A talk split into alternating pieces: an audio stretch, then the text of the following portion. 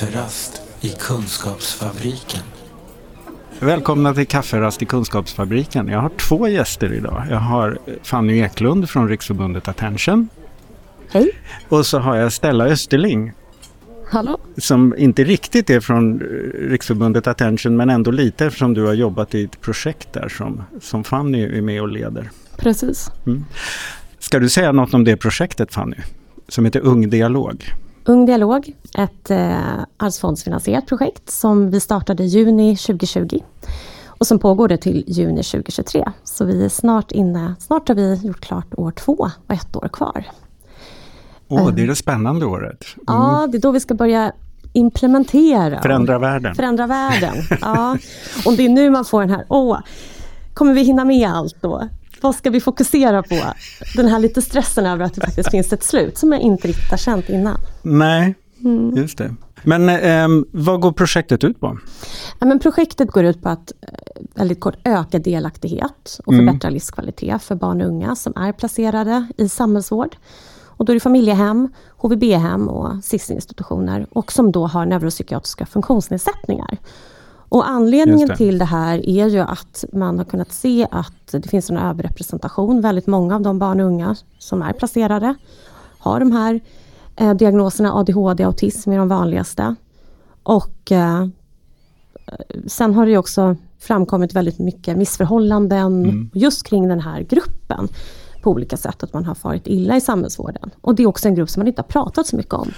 Nej, just det. Men det är ju lite lurigt det där med den där delen också med den där samhällsvården. För den är också lite svår att förstå. Jag som ändå jobbar lite i den här branschen, jag har ju inte alltid koll på vad som är ett eh, familjehem eller en SIS-institution. eller. Kan du reda ut begreppen lite grann?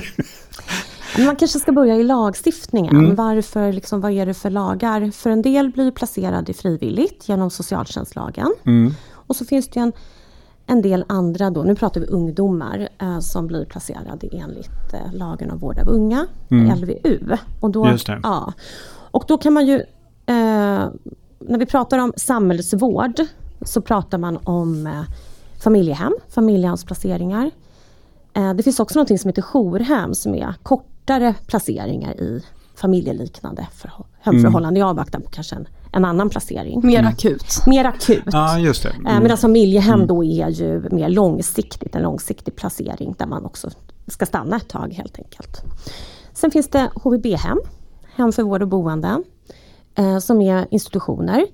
Och eh, då finns ju då de här låsta institutionerna som eh, drivs av Statens institutionsstyrelse, som vi brukar för, förkorta för SIS. Så det är en form av HVB, men som då eh, har, har låsta avdelningar och eh, som drivs av en statlig myndighet. Men är de liksom någon slags fortsättning på det som förut hette ungdomsfängelse typ? Eller vad man ska säga. Alltså, Mm. Eh, fängelse, SIS är ju inte ett nej, fängelse. men jag tänkte, men nu använder jag Ja, medvetet det slarviga uttrycket som jag växte upp med. Ja, nej men precis. Och det finns ju ett miss... Jag kan tycka att det finns ett missförstånd ibland. Man pratar om SIS, att där sitter det bara brotts, unga brottslingar. Mm. Och det gör det ju verkligen inte, vilket vi kommer få höra Stellas berättelse bland annat. Eh, utan de allra flesta som är på SIS, de är ju inte dömda för något brott, utan de är där för att de har, behöver vård och behandling. Och att man inte då, man Okej. har, nå- i so- socialtjänsten gjort en bedömning att, att det behövs eh, eh, ske med tvång under en period. Men det betyder inte att man är dömd för något brott. Eh, och det finns många som inte har... Det finns de som har en, en viss kriminell, kriminell livsstil, men inte alla. Så att, och sen finns det en liten del eh, av de ungdomarna som är dömda enligt LSU. Och då är man dömd för ett brott. Och de Aha. finns också på SIS, men det är en väldigt liten del av alla de tusen, det är ungefär tusen ungdomar som placeras på SIS varje år. Så det är en väldigt Okej. liten del av, av de som är dömda för brott. Mm. Men om jag fortsätter att utgå från mina fördomar eller min, mina möjligen vrångbilder så är SIS-institutioner är ju som du säger ganska Alltså det är ju låsta saker och också saker som inte känns så transparenta. Nej.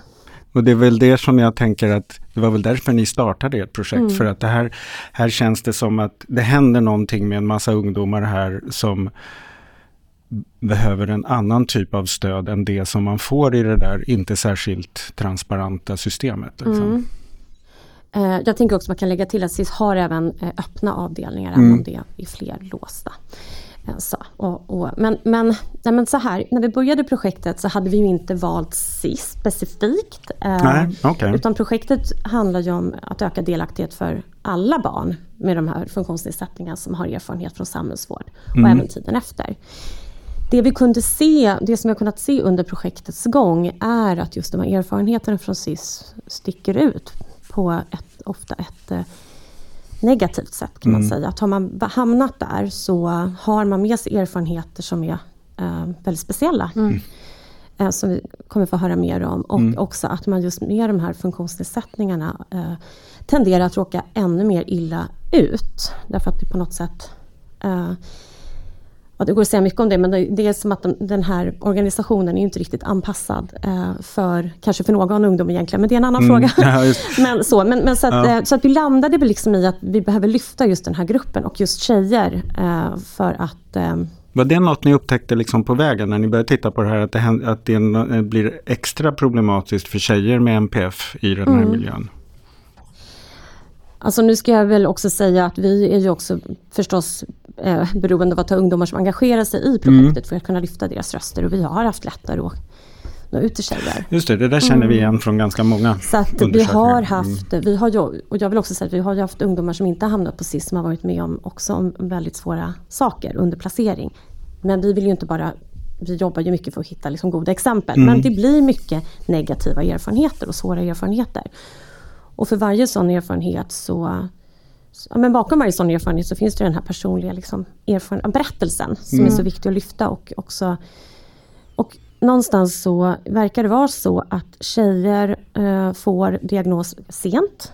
Och det verkar också vara så att man har farit runt i systemet på något sätt, alltså innan man kommit till SIS också, på ett sätt som gör att vi kände att vi behöver liksom lyfta och titta lite närmare på vad, mm.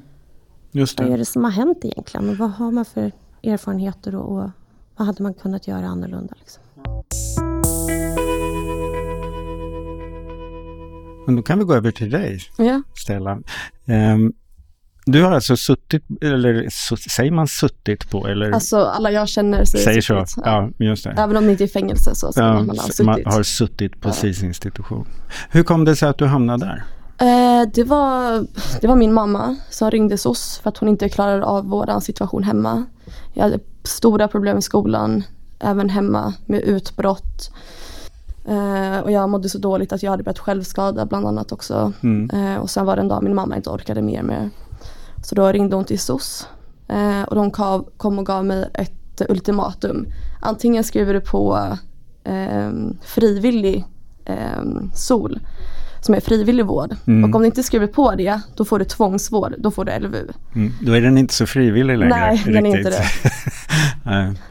Och du ville inte ha frivillig vård? Eh, jo, jag gick med på det. Okay. Mm. Eh, och jag visste inte vad någonting av det innebar. Men Nej. jag tänkte frivilligt är väl bättre än ja. icke frivilligt. Eh, sen efter det så flyttade de mig till alltså, ak akutlägenhet i väntan på...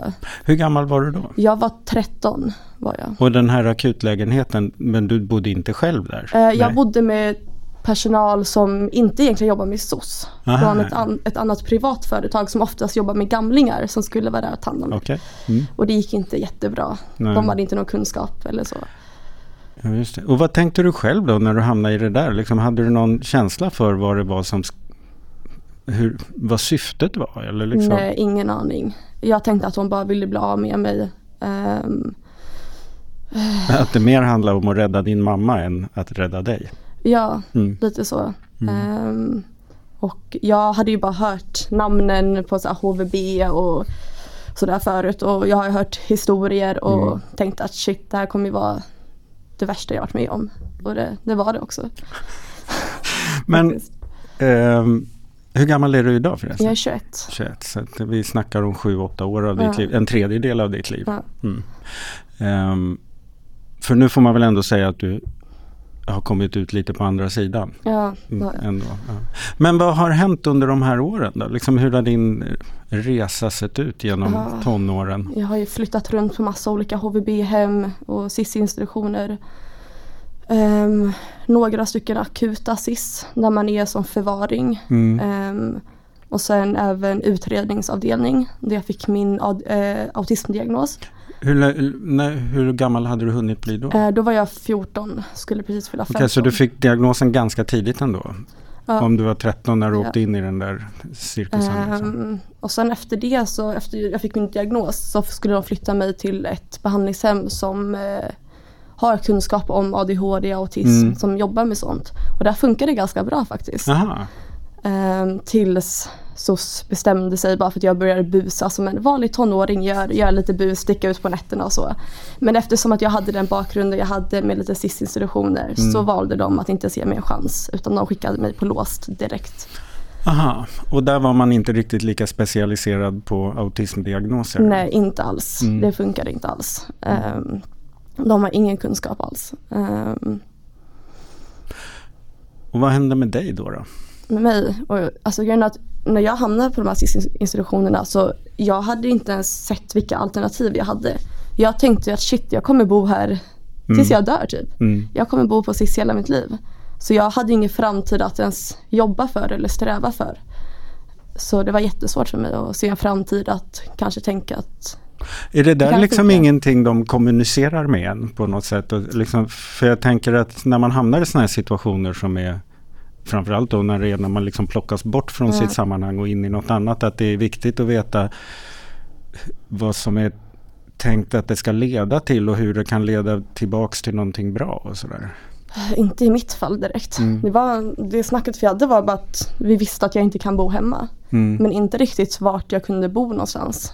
Det var i slutet av mina placeringar som de pratade om det kanske en, en månad, två månader innan jag skulle flytta. Mm. Då kunde de säga att ah, men nu kanske vi ska flytta dig till ett HVB-hem eller Mm. eh, du ska få testa att flytta hem igen. Men inte i början. Och då hade jag spårat ur så mycket i början att Mm. jag mådde skit. Hade du någon kontakt med din familj? Eh, jag ehm, hade kontakt med min mamma och min lillebrorsa. Mm. Eh, då får man ju prata i telefonen en halvtimme om dagen ungefär. Och då är det en halvtimme där man ska hinna med alla telefonsamtal. Ringa till både mamma, lillebrorsan, kanske någon kompis. Så det var oftast bråk om telefonerna för folk pratade över tiden. Mm. Ehm, och sen skickade jag brev och fick träffa min mamma ja, någon gång om hon kunde komma på besök om jag bodde Mm. nära stan där vi bor. Eller någon gång på sosse För det är inte alls säkert att man, om man hamnar på SIS, att det är någonstans i närheten av där man Ja, har exakt. Och det är många som inte ens har någon förälder som kan Mm. eller vill vara med heller liksom. Mm. Hur är... Det måste vara lite speciellt tänker jag alla ni som hamnar där. Som på, för förstås med lite olika bakgrund och problematik och utmaningar. Men ni hamnar ju ändå lite i samma båt allihopa. Ja. Hur, hur blir det... Hur funkar liksom relationerna mellan er som sitter där? Mm, för mig var det väldigt svårt. Mm. Eh, beroende på min autismdiagnos bland annat. Eh, jag blev väldigt mycket mobbad för att jag inte riktigt följer de här sociala ramarna Mm. och är som alla andra. Så jag blev ju mobbad väldigt mycket. Eh, många som hoppade på mig och sen blev det slagsmål och personalen ta- kastade in mig på isoleringen. Mm. För de tänkte att jag startade saker och sådär. Men ibland så träffade jag andra ungdomar som ändå klickade med jättebra. Mm. Har till och med kontakt med några av dem idag.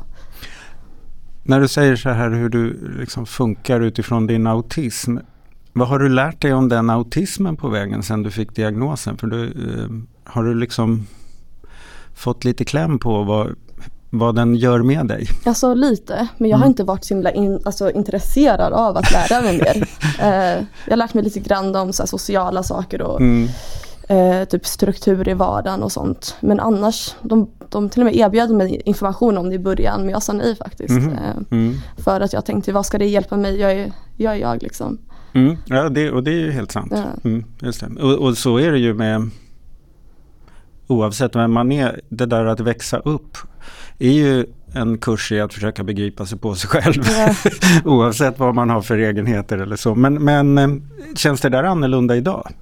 Att det, att det finns någon slags att du kan tänka dig att det kanske finns en kunskap som andra har också om det här som jag Jo kan ha glädje av. Mm. Eh, nu har jag börjat gå på, eh, jag kommer inte ihåg exakt vad det heter, men det är något ställe där man, dit man kan gå för att prata om sina Mm. svårigheter med autism och så. Okej. Eh, nu har jag bara hunnit gå dit en gång. Men då har jag en, eh, en eh, sköterska som ska hjälpa mig med sånt. Kunna kanske hjälpa mig med struktur och Mm. sådana svårigheter som Men jag det- kan ha liksom. Men det är som att gå en liten fortbildning i... Men får du träffa andra med liknande erfarenheter då också? Eh, nej, inte Nej. där. Eh, kanske att det finns Mm. men eh, jag är inte så in- intresserad av Okej. grupp. Eh, Är det en del av autismen kanske? Ja. Det Gruppövningar är Ja. inte er grej. nej. Det. Ja, det, det, det man får ta hänsyn till sina egenheter också. Ja. Just det.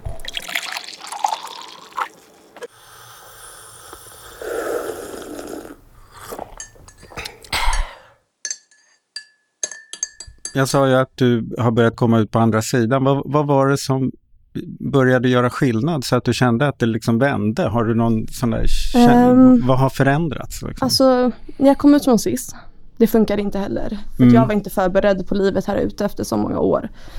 I den miljön hur hur gammal var. hade du hunnit bli Eh, då? Jag var 18. Okej, Eh, så fem hamnade år i på en SIS. SOS-lägenhet. Ja. Eh, med, jag fick ändå lite hjälp med typ såhär, någon kontaktperson som kom ibland och sådär. Men det var inte tillräckligt för jag behövde så mycket mer. Eh, och sen så fick jag hamna på en annat behandlingshem för det funkade inte i lägenheten. Men sen, jag är adopterad från Vitryssland. Mm. Och eh, jag har två stora systrar i Italien som jag alltid har letat efter. Mhm. Och jag hittade dem då när jag bodde på det här behandlingshemmet. Och det är tack vare dem som jag har börjat må bättre och kunnat se en framtid Jaha, faktiskt. Det, det här är lite Pusselbiten av, som saknades. Men är det liksom någon känsla av sammanhang och rötter? Ja, Okej. det. Var de också bortadopterade? Nej? Ja. Aha. Mm. Det är två olika familjer i Italien. Okej. Kände de varann? Eh, de hade hittat varandra för typ två år sedan. Vad häftigt. Ja. Mm. Har ni någon kontakt med familjen i Vitryssland? Eh, vi har en moster eh, som jag var och hälsade på. Hon bor på eh, ett hem där. Men eh, annars är de flesta döda faktiskt. Eller du bor någon helt annanstans så vi kan inte hitta dem. Det är lite läckert att vägen framåt kanske också handlar om att hitta vägen bakåt. Mm. På något sätt. Att det. Och förstå sig själv Mm. mer. Och typ nu när jag träffat min familj ehm, så är det saker som jag inte förstod med mig själv. Men nu, de är exakt likadana. Mm. Och då tänker jag wow. Det, är inte, det var inte fel på mig. Det är, Det är Det är så jag är, ja. släkten. just det. det är så jag fungerar liksom. Mm. Ehm, Men det var intressant. Det kan ju vara rätt olika saker som gör att liksom skakar till i tillvaron sådär så att det, något hamnar på rätt räls igen. Mm. Liksom. verkligen. Hur funkar det med, för nu bor du ju själv och har egen lägenhet Ja, och sådär. en LSS-lägenhet. Ja, just det. Hur, hur funkar tillvaron nu då? Det funkar ganska bra Mm. men det är fortfarande väldigt upp och ner. Mm. Ehm, jag har haft några jobb men Mm. inte kunnat eh, behålla dem på grund av mina svårigheter. Okej. Ehm, Mm. Vad är det som blir svårt då? eh, det är sömnen Ja, det är Eh, rätt viktigt att ja, det det är funkar. jättesvårt.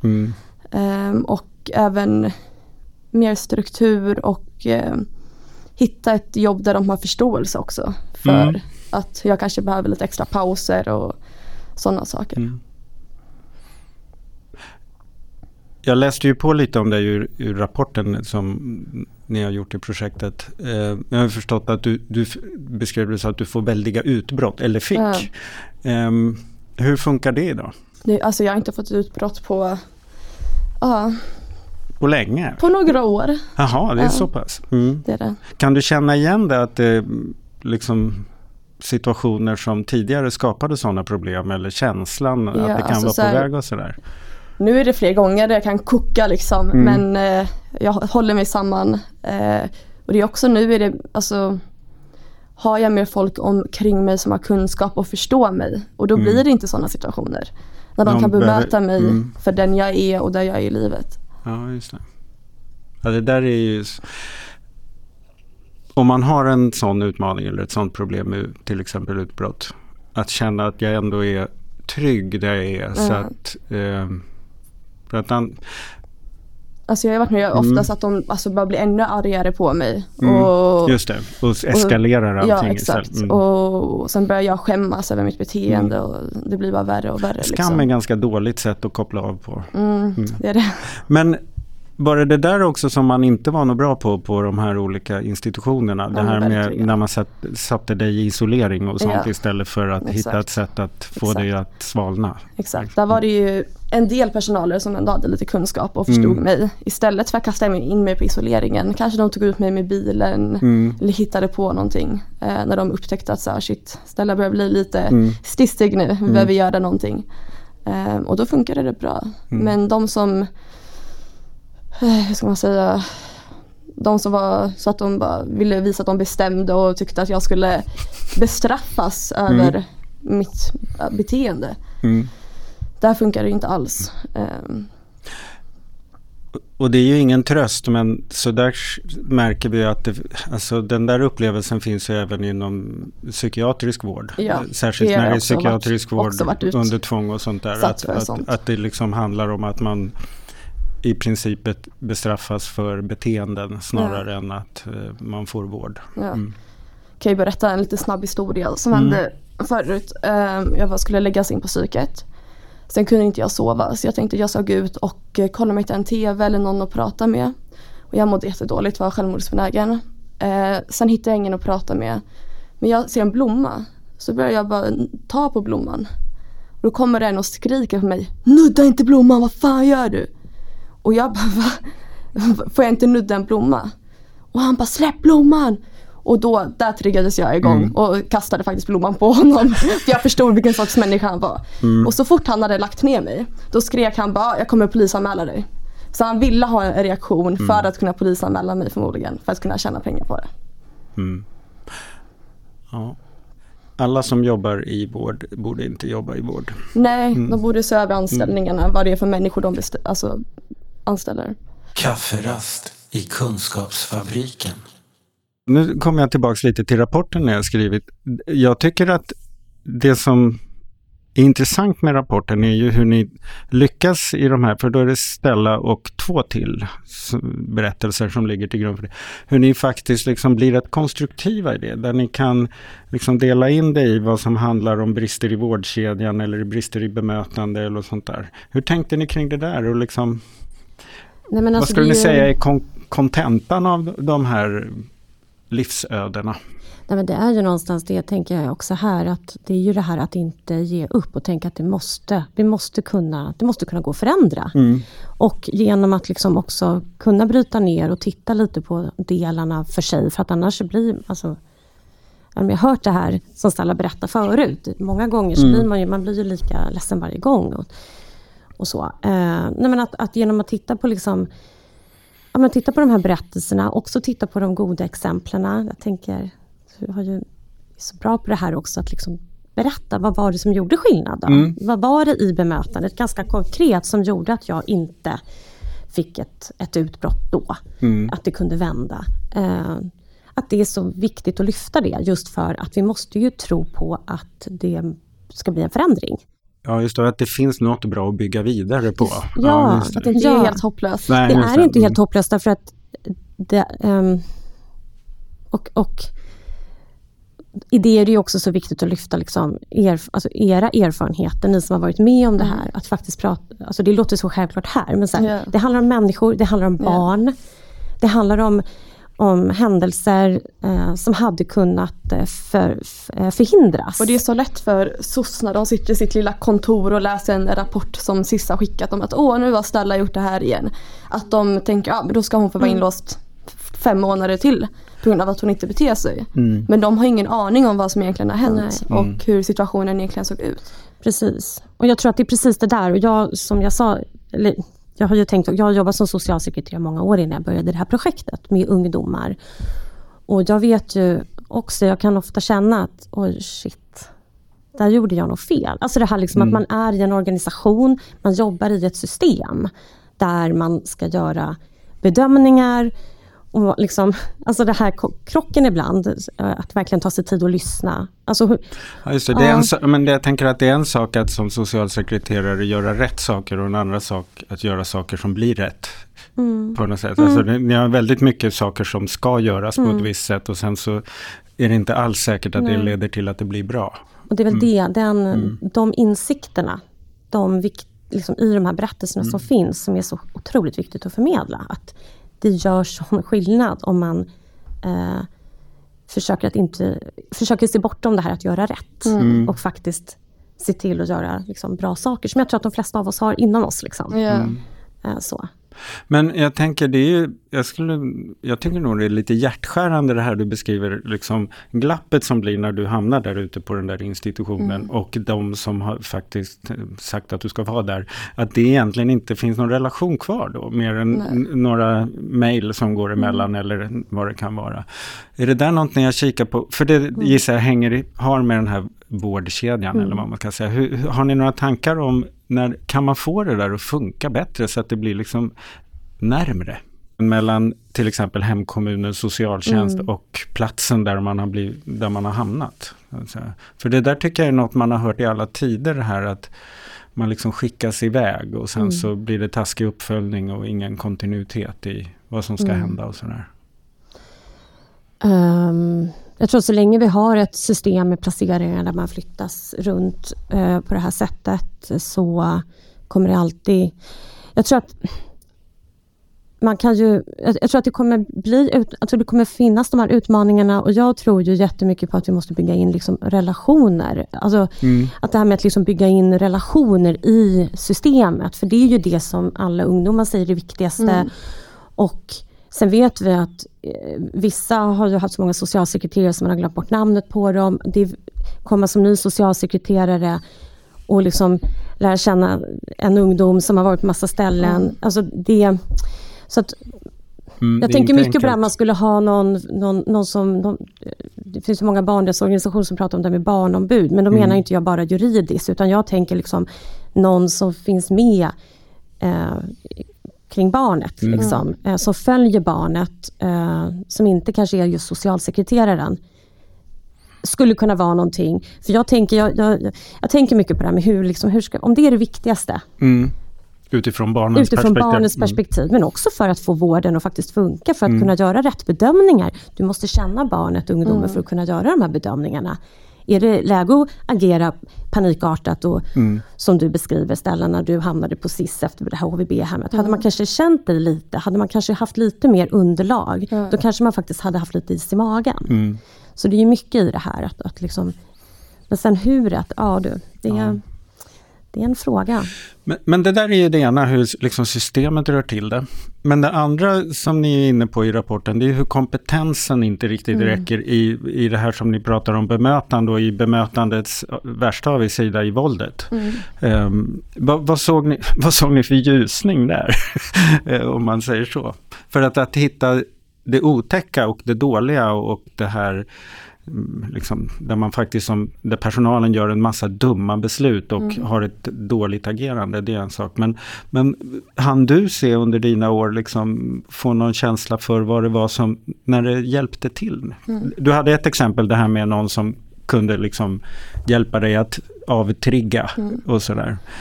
Det var väl alltså väldigt mycket så. Um, och att de lyssnar på en. Mm. För ibland kan det vara så att man, man har saker inombords som, man, som sen ut, blir utåtagerande. Mm. Och då att någon vill lyssna på det kan göra jättestor skillnad också. Som inte bara ser det som ett utbrott utan kan ja. vara lite intresserad av vem du är bakom utbrottet. Ja, precis. Vad gör man på en SIS-institution? Alltså för att... Man äh, rullar tummar. Ja, Okej, okay. och då, då, det är ju inte så stimulerande. Nej, alltså grejen är att miljön på en SIS-institution är som ett fängelse. Mm. Om man kollar på bilder på eh, fängelse och SIS-institution så är det till och med samma möbler de har. Eh, och det finns ingenting att göra där. Det är tv några timmar om dagen skola som man typ får välja att gå i frivilligt och om man inte går i den då blir man bestraffad av att man får inte vara ute på avdelningen. Då blir man som av, isolerad på sitt egna rum. Man får inte komma ut därifrån på några timmar. Um, och sen pratar de om att det ska finnas behandling men det är sällan man får någon behandling på SIS. Uh, jag tänker på en sak som jag tror står i rapporten om SIS-institutioner, att de erbjuder personanpassad ungdomsvård. Mm, ja, det är så det står. Det låter inte så jättepersonanpassat. Mm. Nej, det är ju väldigt mycket. Det har vi ju det har vi ju med i rapporten, kollektiva bestraffningar, Mm. att man, eh, att man liksom alla möbler, alltså det finns ingenting som gör att situationen är hemlik. Eh, man får inte liksom vi har en tjej i rapporten som beskriver att jag hade behövt träffa en psykolog första veckan jag kom, jag fick aldrig träffa någon. Alltså att det blir väldigt mycket förvaring och det är väl Okej, man är inte där frivilligt men bygg, alltså jag tror, bygg in liksom ett gott bemötande, ett stöd och en, en, liksom en miljö som, som, där man ändå kan få liksom landa. Då kanske man kan liksom, eh, För det blir så stor krasch när man kommer in på SIS, speciellt om det är första gången. Eller egentligen varje gång. Och Även om jag har haft sju placeringar på SIS varje ny gång mår man skitdåligt. För man känner verkligen att nu sitter jag inne. För att det, det är typ samma miljö i stort sett. En del är mer öppna avdelningar men det är fortfarande, man blir så understimulerad och bemötandet är oftast väldigt dåligt. Ehm, Och då blir ju bemötandet, alltså bemötandet är ju dåligt för vem som helst låter det ju som. Men då finns det ju den här speciella grejen eftersom det är Attention som gör det här projektet. Att med utgångspunkt från de funktionsnedsättningar som ju en väldigt stor andel av eh, de som är på SIS-institutioner har. Hur, hur, sto- hur många är det av eh, som an, antas ha neuropsykiatriska funktionsnedsättningar på SIS? Mm, alltså så här är det, av tjejer så är det ju över hälften som har ADHD och nästan en femtedel som har autismdiagnos. Många Ja, har både och. Och det är Tjejer ganska något- stor andel tjejer på SIS-institutioner. Det är nästan hälften. Ja, det är runt 30 procent. Alltså, okej. 36, Mm. 36 procent tror jag En tredjedel ungefär. Ja. Mm. Eh, och det man kan säga om tjejer, apropå varför vi valde att skriva om tjejer, det är ju också det här att tjejer beskriver att man är mindre trygg, att man får en sämre Mm. vård. Och SIS är ju utformat egentligen för kriminella killar från början. Och det känns. Ja, Mm. det. Och det, nej men jag, det jag skulle säga just utifrån det vi pratade om, att det är som att allt, allt det man behöver om man har en neuropsykiatrisk funktionsnedsättning, alltså SIS är ofta det totala motsatta. Ja, exakt. Eh, vi har ju också en tjej i rapporten, Olivia, som beskriver, men hon beskriver miljön, hon har ju ADHD och det har ju du också. Ställa. Alltså Mm. det här att liksom sitta en hel dag och inte ha något att göra. Och sen alltså väldigt man, repressivt bestraffningssystem. det är, liksom, det, är som att, det är som att det är så Det är alla fel om man vet, någon, om man vet Ja. någonting Ja. om Det är många gånger MPF. som det har blivit isoleringar Mm. på SIS som jag varit med på. Då är det att jag, eller tillsammans med någon, att vi är uttråkade och ska busa lite. Mm. Eh, och sen så tar personalen det på helt fel sätt och ja, det leder Mm. till isolering till slut. Eh, för de tänker, här, här ska ni inte ha kul. Nu får ni, till och med Mats har sagt till mig att ah, du får inte skratta. Eh, Mm. det kan, alltså jag kan inte förstå. Nej, det är inte så personanpassat kanske. Nej. Mm. Och du då Fanny, vad ska ni göra med det här? För det är ju en väldigt tydlig rapport ni har tagit fram. Alltså jag skulle ju säga att den, är- det är ju det är ett ordentligt slagträ i debatten om man använder det. Har ni, hur, hur har den tagits emot och hur kan ni liksom komma ut med det här? Nej men alltså, det som... Den har ju tagits upp till exempel i socialutskottet och där Mm. vet jag att socialutskottet har ju också skri- gjort diverse skrivelser till, eh, eh, till regeringen där man pratar om till exempel avskiljningar Mm. och vikten av att försöka jobba bort avskiljningar. Eh, så det är ju positivt. Eh, och sen så... Eh, nej men sen har den ju liksom tillsammans med andra organisationer, Barnrättsbyrån har ju gjort eh, en, en studie som tittar på avskiljningar och våld, eller övervåld kopplat till avskiljningar. Så att vi, vi tänker att både det vi kan göra för att verkligen lyfta och medvetandegöra just det här med NPF, liksom. alltså för att det är den här dubbla utsattheten. Men sen också att vi kan göra saker tillsammans med andra som också vill lyfta den här frågan. Och nu, men vi, vi ska till barnrättsdagarna och prata och då är det fokus skola i och för sig. Men det är en jätteviktig del. Sen ska vi till Almedalen och där har vi ju panel... Liksom, så att vi försöker sprida och vi försöker påverka. Jag tror mycket påverkansarbete. Men sen också att jobba mot SIS själva och mot HVB-hem. Och just, eh, vi har tagit fram en utbildning bland annat. Just det. Men för det, det, det finns ju verkligen två spår. Ett ett som är det generella om att SIS verkar funka rätt dåligt för ungdomar. Men sen så finns det ju en ren nedsättningsdiskriminering. Mm. Att ha en verksamhet som eh, säger sig kunna ta hand om personer med en viss funktionsnedsättning och inte kan det. Nej, Och då blir det ju olagligt på ett annat sätt. Mm. Liksom. Ja, det har du rätt i. Alltså vi har ju det som, det som SIS säger själva är ju att det som står i rapporten, det vet vi ungefär så. Mm. Och vi jobbar på det, men det kommer ta lite tid.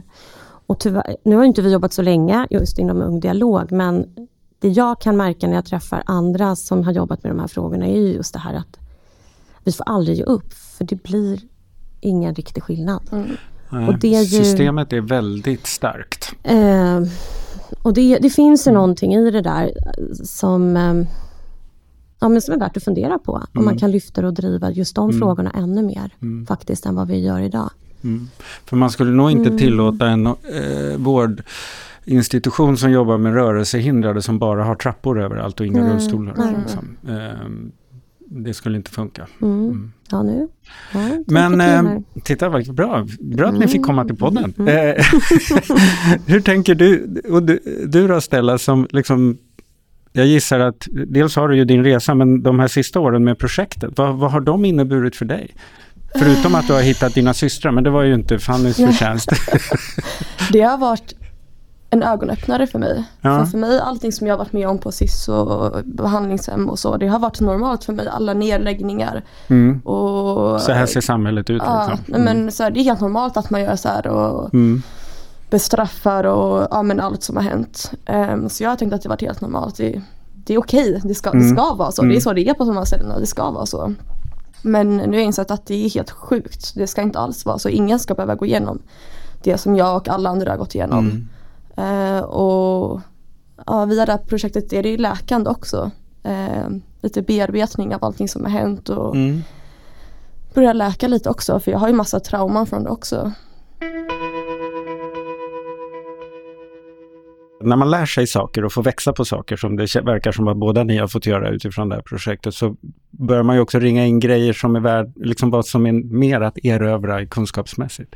Om jag kollar med dig Fanny, vad, vad har det du har gjort i det här projektet, vad ger det dig för tankar om att du skulle vilja ta reda på mer om nu eller få bättre grepp om? Ja du, um, nej men dels tycker jag att insikten har varit att aldrig, att, att, att vikten av att fortsätta nöta och fortsätta liksom nöta med de här liksom rösterna. Det är Mm. någonting att det aldrig får sluta med, för det är som att vi behöver liksom finnas där och bara störa lite Mm. i liksom de här byråkrat... Alltså det blir liksom, eller vad man ska säga. Men sen tänker jag, det som jag funderar mycket på, det är ju ja, men dels lite det här system, systemet som inte, som inte jag kommer kunna lösa själv, men hur man ska liksom kunna förändra det, Mm. tänker jag ju på. I alla fall kunna liksom bidra till att det kan förändras, så att det här som är viktigt faktiskt ska genomsyra vård och behandling. Att bli lyssnad på, att bli sedd, att känna sig trygg.